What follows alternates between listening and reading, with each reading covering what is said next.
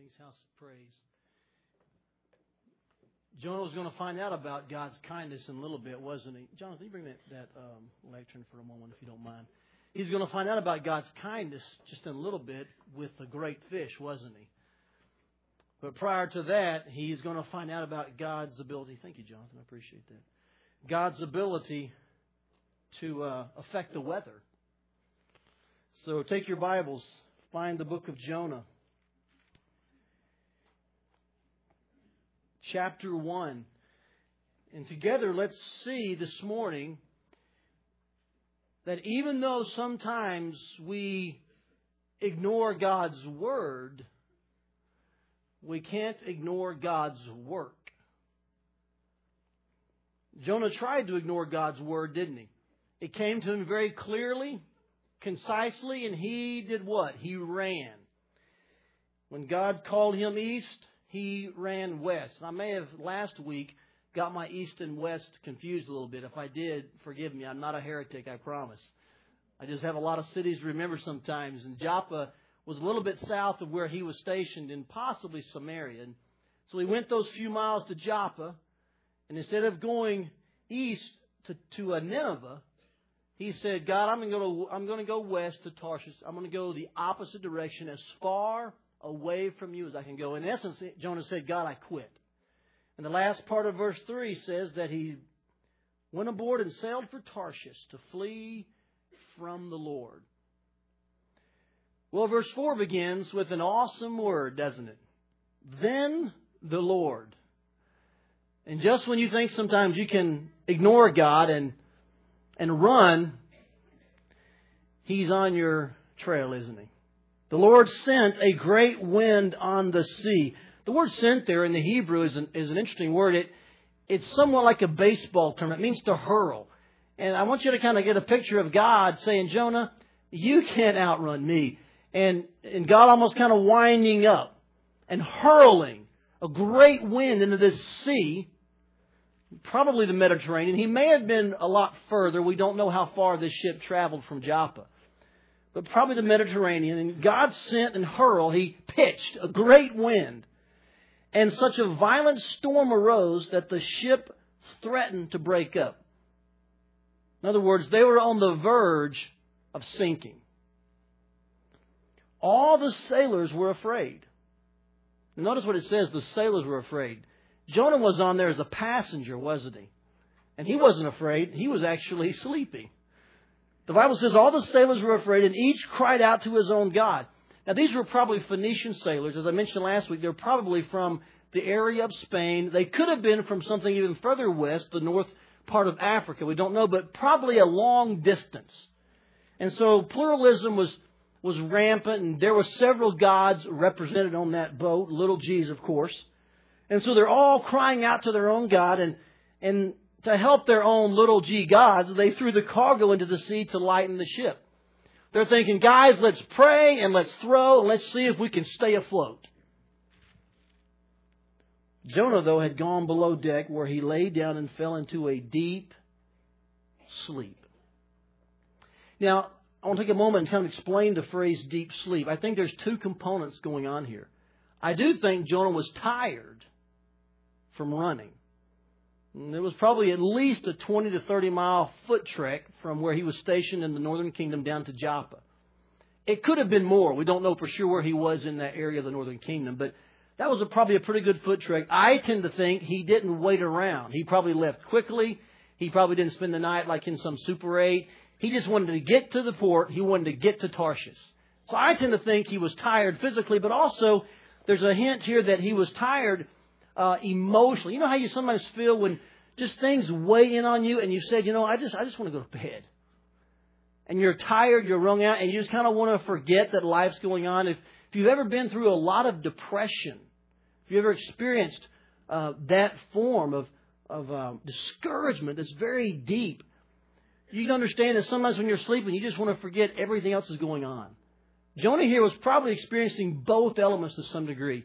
He was away from the Lord, and he was physically tired. And both of those combined to put him into a very deep sleep. But the captain of the ship wasn't content to let Jonah stay asleep, was he?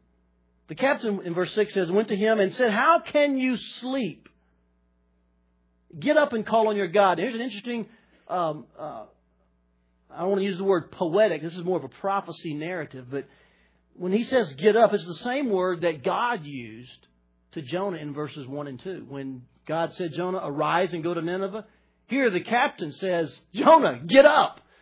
I tend to think Jonah maybe thought to himself, man, I've heard those words before. Who's speaking to me now? God has a unique and ironic way sometimes of getting our attention, doesn't he? So the captain says, Jonah, arise or get up. And call on your God. The emphasis there is on your God. Join the crew of pluralistic pagans, Jonah. Someone up there will hear us and help us. Maybe he will take notice of us and we will not perish. Now, you may wonder, well, how did they know Jonah had a God? If you recall, we're going to see this later. Jonah actually told the sailors why he was on board the ship. We'll see this in probably about verse 10. He actually said, I'm running from Yahweh. And I guess they said, hey, you know what? If you're running, that's your deal with your God. Come on aboard if you've got the money, and, and we'll take you where you want to go. So they knew he, he, he had some connection to Yahweh. So now they call him on it. Verse 7 Then the sailors said to each other, Come, let us cast lots to find out who is responsible for this calamity. It's almost as if, you know what, we're doing our best to pray and our gods aren't hearing us. We're throwing cargo overboard and that's not working very well. Let's find out the singular culprit for this storm. Jonah's away. Let's get everybody together. And so they cast lots. It'd be similar to like a roll of the dice. They probably used some small, smooth stones, and we're not sure exactly how they did this. But in some way, they would land in a certain way, and if they landed in a certain way and it was your turn or it was upon you, kind of like drawing straws almost, then they sensed and they used that as a way to say, well, well you're the man. Now, by the way, we're not advocating casting lots, but I will say it's used several times in the Bible. Uh, when they were dividing up the land uh, earlier in the Old Testament, and also when they chose the 12th apostle. After the death of Judas, they prayed first, and then they implemented this technique, and God seemed to have used that technique to appoint the 12th apostle. Some would say he didn't, some would say he did. It's, we have no biblical record either way. But they did pray first, and they used this technique, and God seemed to bring to light the 12th apostle. Either way, let me say this that God can use often even pagan practices to get his children's attention. Amen. He can do whatever he wants with whomever he wants. God's not limited. And so these guys cast lots and it fell on Jonah. Verse 8. So they asked him, Tell us. And here comes the interrogation that you see sometimes from Jack Bauer in 24. He says, Tell us who is responsible for making all this trouble for us? What do you do? Where do you come from? What is your country and from what people are you? I mean, they're just giving it to him, aren't they? I mean, here's the storm is. There, it's been raging and they've been traveling and, and they're worn out. They're on the verge of, of death. And they finally got their finger on who might be the culprit, and so they're going to pin him down. Verse 9, he answered, I am a Hebrew. Notice what he didn't say. He didn't say, I'm a Zebulonite, which is the land from which he was from. He said, I'm a Hebrew, which is kind of a generic term to say I'm an Israelite. I'm a Jew. And I worship the Lord, or I worship Yahweh, the God of heaven who made the sea and the land. And you'll notice that on the heels of that comment, the sailors were very terrified. And here's why. In the Phoenician world, there was a god, Baal Shamim. B A A L and then S H E M A M. Baal Shemim. He was known as the Lord of Heaven, little L, and just simply Lord of Heaven. And it was their God who kind of controlled the skies. So when Jonah answered, I'm a Hebrew and I worship Yahweh, the God of heaven, I tend to think it spoke to those sailors like, whoa, dude, you know a God who's way bigger than the God we have known about when it comes to the heavens and the skies. And he says, my God, Yahweh, made the sea and the land. He kind of took the opportunity in somewhat of a covert way to say, Yahweh is in control of all this. That's why they were terrified. And so they asked him, What have you done? And they knew he was running from the Lord because he'd already told them so. So they wanted more specifics. And so the sea was getting rougher and rougher, and they asked him, What should we do to make the sea calm down for us? And we're going to, we'll stop there for a moment. Look at all these circumstances. Look at all these things that happened. And there's something I want to share with you that, that's interesting to me this week. When we run, God will come after us.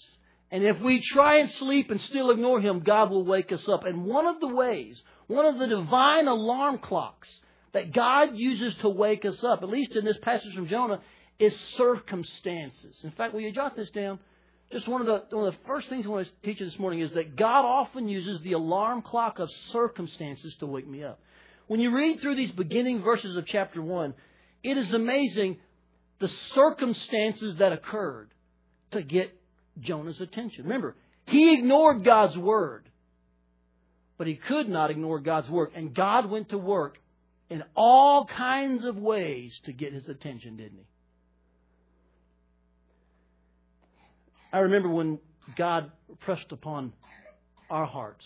It was 1995, October, November, and we sensed a, a stirring in our hearts um, to move to Iowa. Now, we had heard about Iowa through another friend, and we had been here before on a visit, but the, the stirring was a little larger. Like God was calling us to a different kind of ministry. God was calling us to a different place. And we'd never been out here before, but we had an invitation to join a church staff, and so we were praying about that. And uh, God was really stirring our hearts. We felt very good about it, but you know, you, you sometimes want to pray and you, and you really want to make sure it's right. I remember in the kitchen one day, in probably November of '95, I said, "Honey, I, what do you think we ought to do? What do you think God wants us to do?" And she goes, "What do you think?" And we kept asking questions for the first one to kind of take the plunge. You know, you've done that before, haven't you? And finally, about the same time, uh, we just said, "You know what? This is a great opportunity, and and let's just let's just move. Let's do this. Let's let's take this chance and really move to Iowa and join this church staff and see what God might do with us." So we said, "Let's do it." And we were nervous, but we thought, "Let's give it a shot." So after lunch, I went back to work. This is a true story. I'm not making this up because you're gonna. When I say this, you're gonna. You're gonna. It's unbelievable. I went back to work, and we owned a small little home on Mount Vernon Road.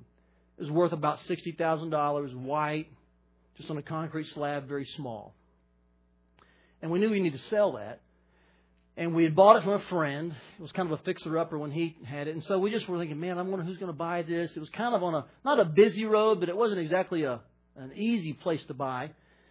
So I go back to work and I'm sitting at my desk and I, I don't know where I was reading or what I was doing exactly, but there was a knock at my door. We had this old house that we rented. Our church actually bought this old home. It was part of our offices. And so I heard the knock at the door and I looked up and this big old guy, I mean big old guy, he was short and he had dark hair. It was curly. It was kind of balding and he had a goatee.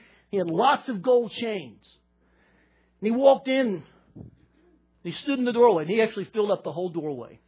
So he's coming from the hallway. Here's the door. And Here's this little room that was my office. And he says, Hey, I'm Rocky. I'm behind my desk and I'm like, My name's not uh, you know, the guy that always fights Rocky, you know, I was like, well, uh, so I stood up and said, hey, Rocky. He said, I want to buy you home. Just like that. It's exactly what he said. He didn't say hello. He didn't introduce himself. He said, I'm Rocky and I want to buy you home. He talked with this accent, like he's from the Northeast somewhere. So I said, wow, Rocky, that's, um, that's amazing. Um, have a seat. We began a conversation and, uh, he said, um, I'm from the Northeast and I do pavement work. But part of the year, I come down here and see my family, and I need a place to live, so I'm ready to buy you a home today. And he pulls out of his pocket a wad of cash. I'm not, I'm not kidding you. More cash than I ever seen at one time. And I want to say, I want to sell my home. You know, I'm I'm ready to take the plunge right here. So he's holding his cash out and he says, How much do you need? And uh, fortunately, the Lord gave me wisdom, and I said, You know, Rocky, um, I need to make a couple of phone calls, you know, but just uh, I'm not ready to. I, I just don't know what to say right now to you. I, I, he said, "Well, listen." He gave me a card. He said, "You call me on this number." He said, "I want to buy your home." So he left, and um, I said, "I'm like, wow, God, it's been about an hour since we said yes."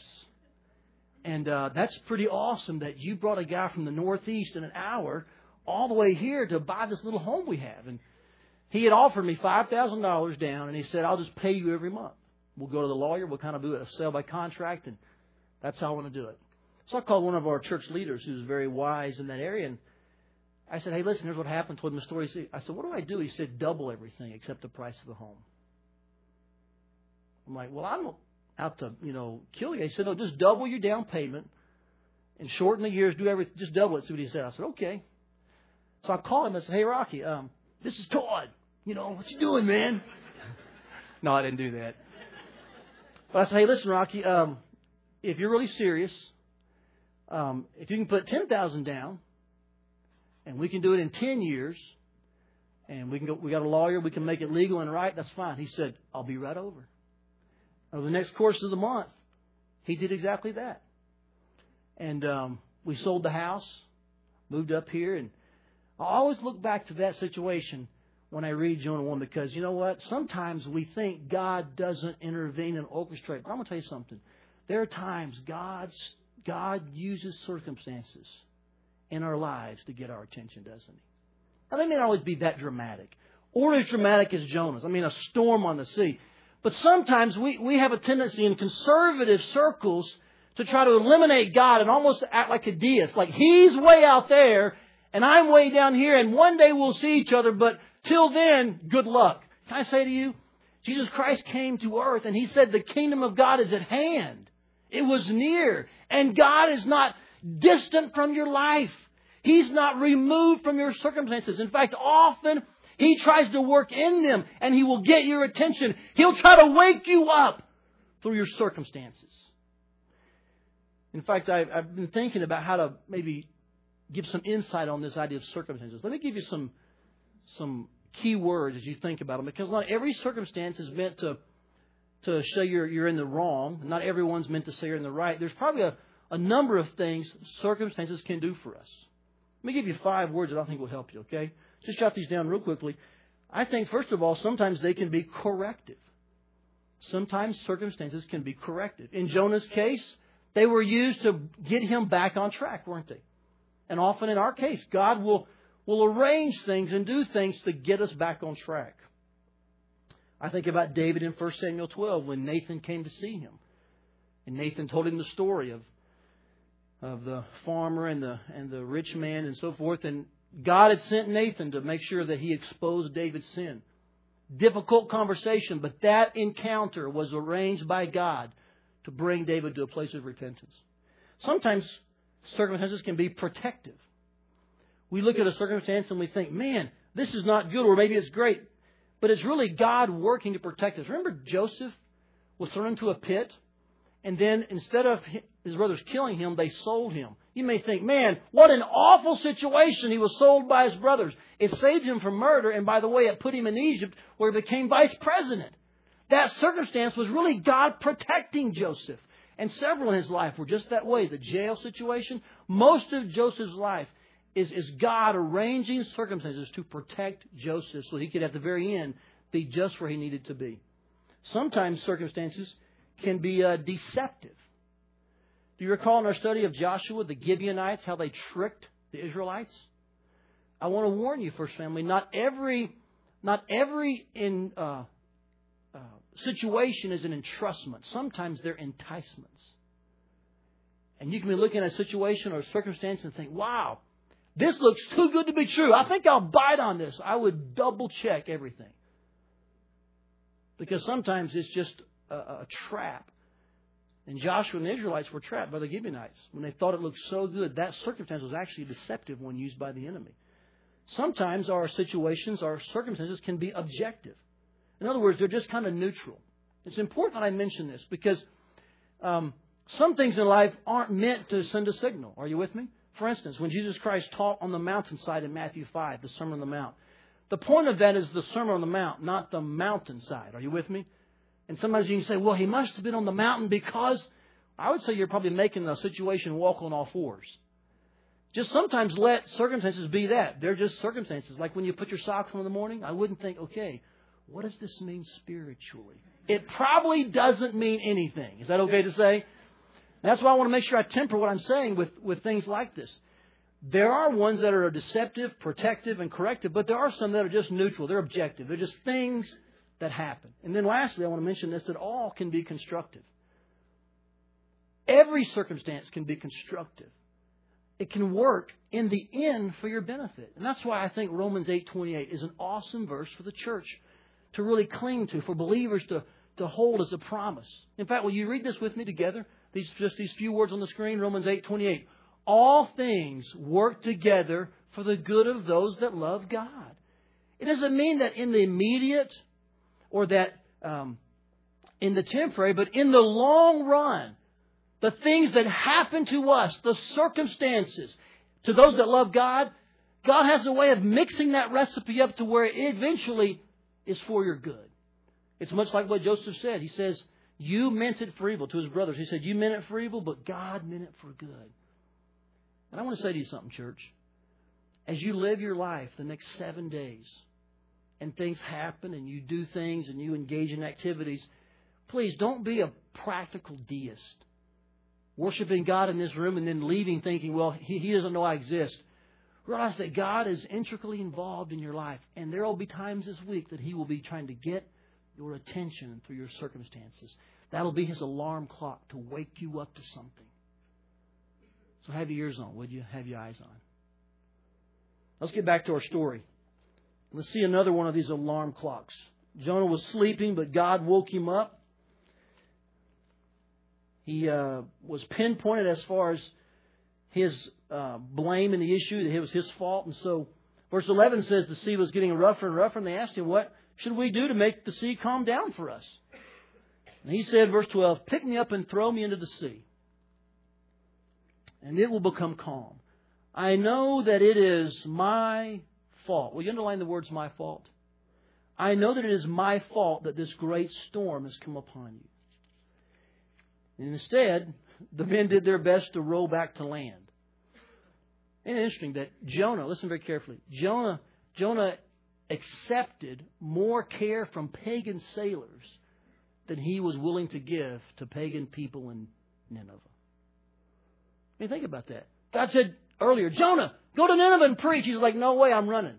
But when Jonah was in need, he said, if you want to solve this problem, throw overboard. They said, we're not going to do that to you, man. We don't know you. We don't even know your God, but we're not just going to spend your life that quickly. Isn't that amazing? How sometimes pagans can show more compassion than believers. Well, they rowed and they rowed, but they could not bring the sea under some kind of control, obviously, because God was in charge of this. And so the sea grew even wilder than before. And so they cried to Yahweh Oh Yahweh. You see the word Lord there in all caps. I'm trying to use that word this morning to show you the to paint a difference between their pagan gods and the God of Jonah, the God of the Hebrews, who was the one who really was in charge here. They said, Please do not let us die for taking this man's life. So somewhere between 12 and 14, they agreed, Listen, we can't get back to land, Jonah. We're going to do what you said, and we're not sure what that means, but, but man, you hope you swim. So they said, God, this Yahweh, whoever Jonah says he's running from, please don't hold us accountable. It appears that this is the only option left. Do not hold us accountable for killing an innocent man, for you, O Lord, or Yahweh, have done as you pleased. They were recognizing the sovereignty of God, weren't they? They knew he was in control of the land and the sea and the sky. So then they took Jonah and threw him overboard. And the raging sea grew calm. Now, I want you to understand something here because you know chapters 2 through 4, but listen very carefully. In Jonah's mind, this was the end of the running and the sleeping. Jonah wasn't aware that a great fish was coming to swallow him and save him. All he knew was, man, look where my running got me. And so I think in his mind, as they went one, two, three, he's thinking, you know what? I tried to run, I tried to sleep, but it was to no avail. I might as well just end my life and be done with this. And they threw him overboard, and the sea grew calm. Verse 16 At this, the men greatly feared the Lord. You see that phrase there? If you'll track the word fear in these verses, you'll notice an interesting progression in the sailors and the men. At the beginning, they feared the sea. In the middle, they feared the God of Jonah. And at the end, verse 16, they feared Yahweh themselves. And sometimes circumstances in our lives can do that to people who are watching. They see what's happening, how we respond, whether good or bad. In this case, Jonah responded wrongly. But they can watch, and sometimes that leads into places where they no longer are fearing your God. They're now actually worshiping God themselves. I do believe these pagan sailors began to worship Yahweh. Look what it says in verse 16. They greatly feared the Lord. And the word feared there throughout this has got the same sense of reverence and awe, by the way. And they offered a sacrifice to the Lord and made vows to Him. Things Jonah wouldn't even do. They were worshiping Yahweh. They had seen God involved in Jonah's life. And their response, when they thought Jonah was dead and that the sea was finally calm, they said, Wow, Yahweh, Jonah's God, is the God. And they worshiped him and made vows to him. It's interesting to me that though Jonah refused to go to Nineveh and to preach, even in his apparent death, according to the sailors, God used him to win people, didn't he? It's as if God may have been saying, Jonah, I'll use you to witness one way or the other. And we can reach a whole city or we can reach a few sailors. Which way do you want it? We'll see next week that this was not the end, but at least at this point he thought it was. And let me just say a word to you about this second alarm clock then. That often God can use the alarm clock of consequences to wake us up. You see, initially it was circumstances got Jonah's attention. He realized, I have nowhere to go. I'm out of road. There's no more pillow. I can't run and I can't sleep. And so he said, I might as well own up and pay the price. I think that's probably what's going in his mind. That's why he said, Sailors, it's my fault. In fact, could you say those words with me? My fault. It sounded funny, didn't it? You don't hear that much, probably, do you? Words don't come out easily. Sometimes when, my, when I go to say those words, my lips get all weird. My vault. You ever get that way? You just can't say those words very well. Well, Jonah embraced his responsibility and the ensuing consequence. And he said, You've got to throw me overboard, and that's what you got to do. And it's my fault. I embrace it. I've learned sometimes that consequences are the are sometimes the only way God can wake us up. Now, not every consequence ends in death. Are you with me? In this case, Jonah thought it was, but sometimes consequences are prior to that final situation. But consequences can wake us up, regardless of where they are on the spectrum. God can use them to humble us. I'm reminded of the verse in, I believe it's James, one of my favorite verses, especially when I deal with couples whose husbands or who's, who's the man of the home is just really just straying, I encourage them with this verse that God resists the proud, but He gives grace to the humble. And the word resist there is like a basketball term. It means to put a full court press on. And often, God will, will bring incredible amount of pressure on someone in order to get them to submit. Part of that pressure, part of that divine full court press that God will place upon people is consequences. And I often say to women, don't rescue your husband from the consequences of the next two or three months. Because if you do, he won't learn. Most men don't learn except through consequences. They have to almost be at the bottom. Jonah may be a prime example. We sometimes just don't seem to get it through our heads until it's we're at the bottom looking up. Can I say to you that, that consequences really are meant to wake us up? Now, I want to share with you just briefly a, uh, an insight about consequences that's somewhat personal. It's not fun to hear either, but I want to share this because it's important that you hear this. And this happened in this story, and it happens in other biblical passages. Consequences are, are of the nature that until you let them settle in, they tend to ripple out. Are you with me? Until you let them settle in, they tend to ripple out. I've noticed that when you continually, when someone continually says, that's not my fault, that's not my situation, I'm not to blame, then when that hits us and it bounces back, then all the folks around us have to suffer with us. It's like the ripple effect of trying to reject consequences. No, I didn't do that. I'm not to blame. That was her fault. He said that. And it goes boom, it ripples out, boom, ripples out. And so the folks around us who are like, man, I'm trying to deal with this, but I keep having the effects of your consequences. I saw this in my own life and family when I refused to uh, really deal with my own temper issues and the rage that I had inside my heart.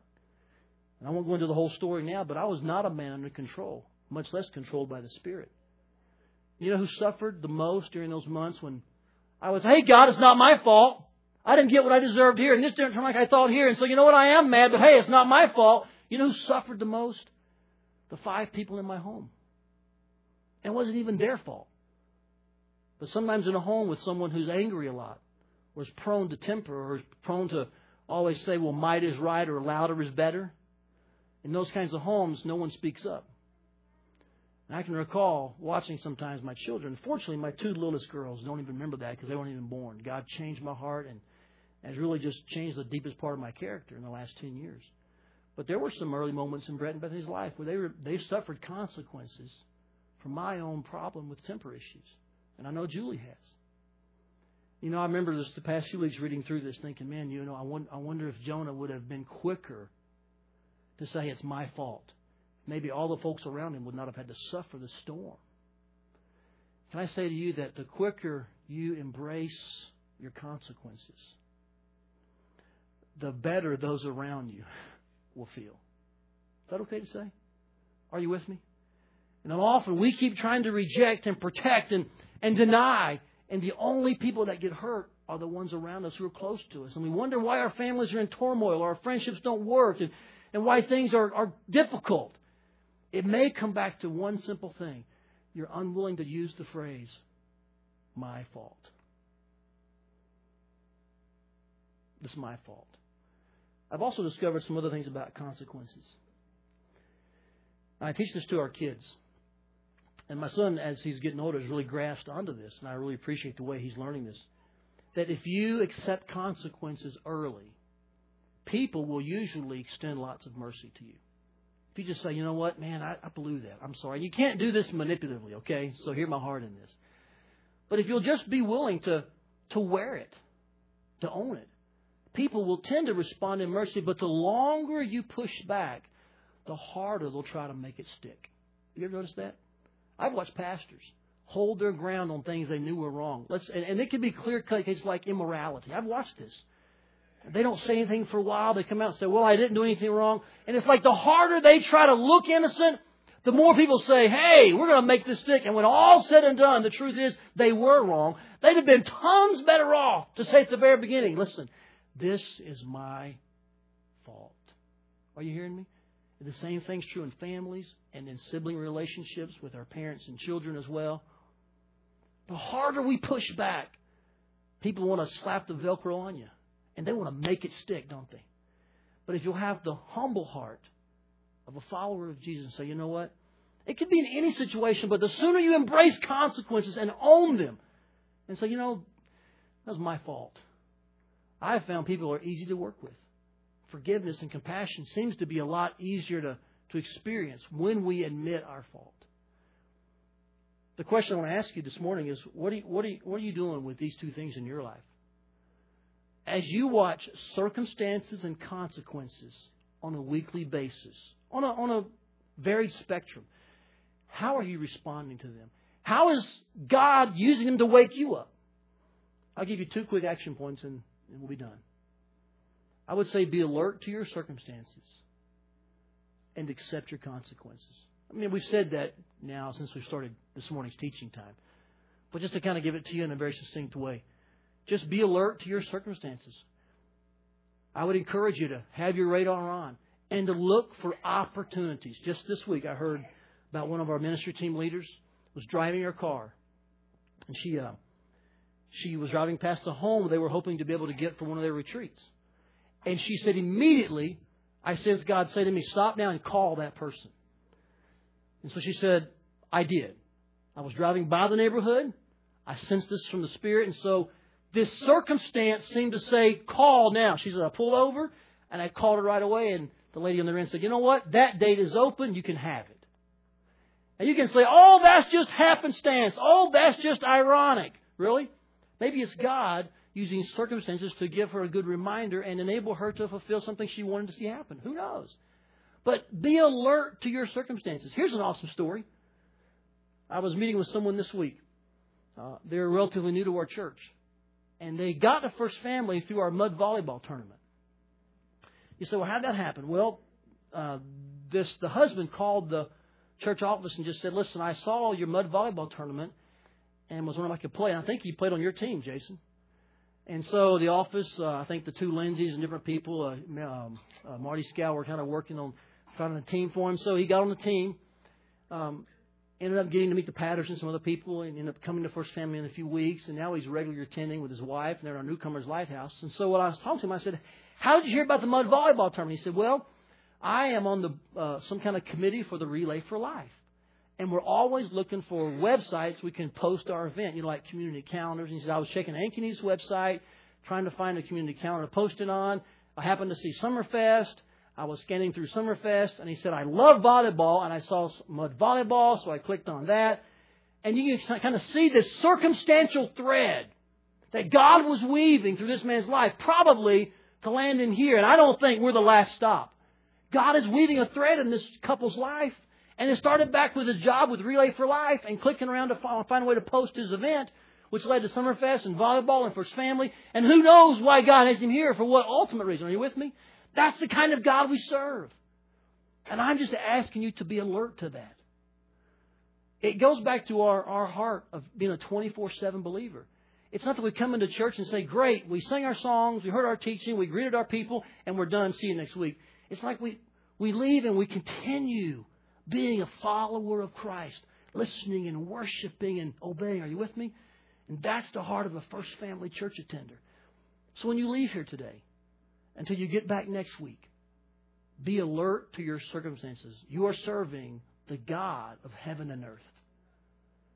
And He may very well need to orchestrate some things in your life and someone else's life to wake you or them up. And then this week, when something doesn't go right, and by the way, it won't, that'll probably happen by tonight, and you're the reason, and it could be on a grand scale or a small scale. I'm not trying to say the world's going to end by tonight, but can I give you some, some suggestions here? Just accept blame and embrace the consequence. Just say, hey, that, that's my fault. And do it early.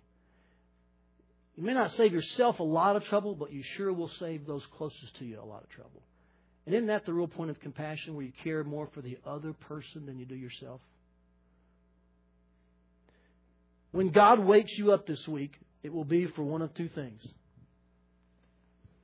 Probably to make you stop running. I brought these just to kind of visualize running. Hey, no more running, okay? And no more sleeping. He's going to use circumstances and consequences to make sure we don't run, make sure we don't sleep.